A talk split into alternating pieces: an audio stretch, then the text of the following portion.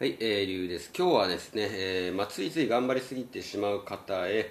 えー瞑想の効果というのを説明していきたいと思います。まあ、毎日ね、えー仕事に追われたりね、仕事や家事とか、え無理してるつもりはないんだけど、なんとなく疲れていると、そういう人が、え世の中には多いと。で、SNS 参加するとね、周りの人たちが、えーいろいろ自分のことをね、いいところばっかり見せるんでですね、えー周りの人の人生が羨ましく思えたりね人と比べて自信がなくなると、まあ、そういったことが増えてきてるんじゃないかなと。で、まあ、疲れた時にね、まあ、人ってのはまあ休んでる時何してるかって言っても最近の人はスマホばっかいじってるんですよ。でスマホをいじるっていうのは、えー実はね結構、えー疲れる行為ですね、まあ、いろんな情報余計な情報を収集するのと、えーまず目が疲れますしブルーライトで目が疲れるしそもそもね割とあの集中した状態になっちゃうんですよね。あの携帯いじってるって。集中した状態が結構疲れるんです。そのいろんな情報処理をしないといけないということがね疲れます。なんで、まあ、そういった人にはどうすそういう人がどうやしたらね休むことができるか。というのが、えーマインドフルネス瞑想ということになってきます、えーマインドフルネスっていうのは今この瞬間に注意を向けた状態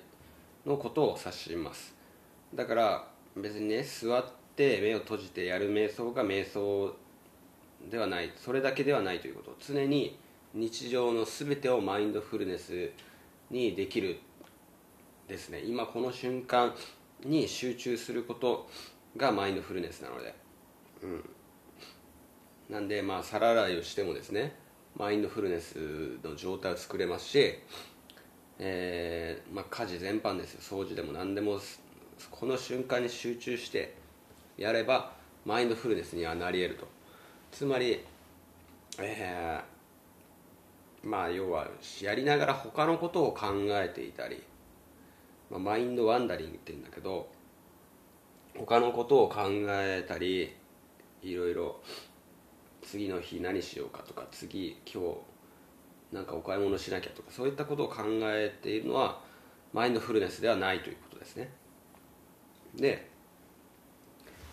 えーまあ、マインドフルネスの効果ですね。心にいい効果というのをまずいくつかご紹介します、えーまずポジティブな感情が高まるということ。でうつうつ感情が抑えられる。不安症が抑えられる。ストレスの緩和がされる。心が豊かになり人間関係が広がる。思いやりのある人になる。寂しさを減らすことができる。感情抑制能力が高まる、えー内省する力が高まる。体にいい効果としては免疫機能を高める。痛みを鎮める。炎症を細胞レベルで抑えるということですね。で、えーまあ、実際ねマインドフルネスを半年以上続けている方に、えーどんな変化があったかと聞いた、えー実験によると子育て中のでお母さんはヒステリックに怒ることはなくなったそうです、まあ、以前は感情的に、ね、なりやすい方でも、えー怒りのレベルが下がってくるということですよね。えーまあね基本的に嫌なことがまあ仕事とか家庭であったとしたらムカつくこととかね結構あると思うんですけどそういう時に、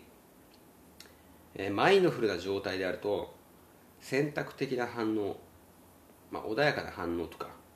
思いやりのある対応をすることができるようになるんですけど、えー嫌なこと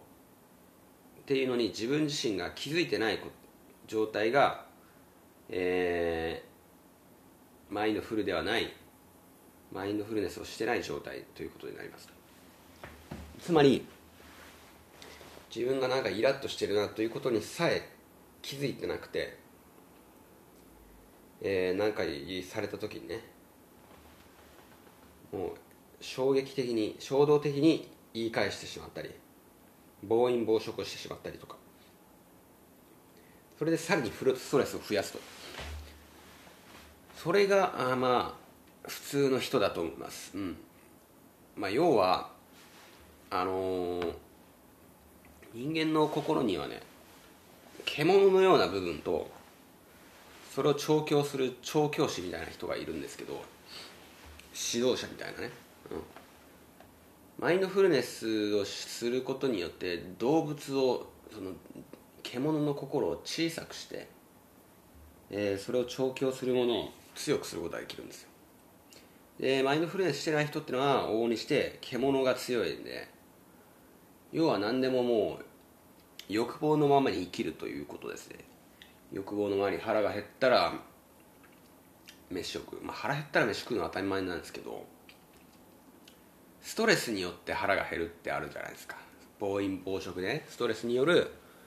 実はお腹減ってないのになぜかなんかなんとなくもうなんか腹に入れたいみたいな。